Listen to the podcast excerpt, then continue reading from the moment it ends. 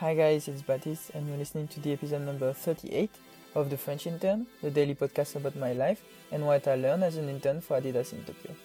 As usual, in today's episode, I'm first going to talk about my internship and then a key business concept that I want to discuss with you.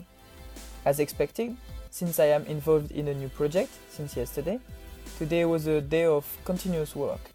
The funny thing is that working with real data and comparing Adidas strategy with its competitors confirmed a few thoughts that I had prior to joining the organization. Obviously, I can't tell you more about it as it is confidential, but I thought it was quite interesting to see how a customer perspective is sometimes matching the real data.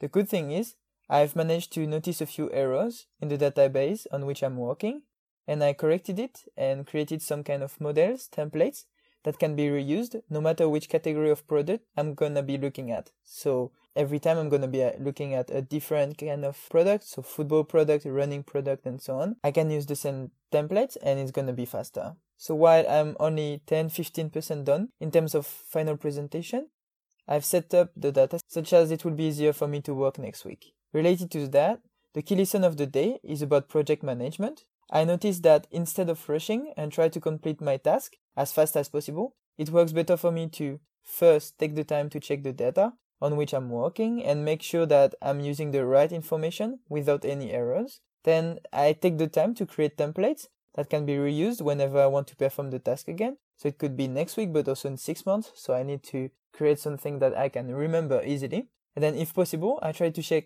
what my peers did in the past. So I attack every new project with a, let's say, newbie mindset, and I try to understand how they were thinking when they were doing it. Also, I try to see how I could add value to their method. And what about you? Do you have any special way to tackle your project at work or in your daily life? If so, and if you want to share your opinion or tips with me, feel free to comment on the Medium post that I will put in the description of this podcast.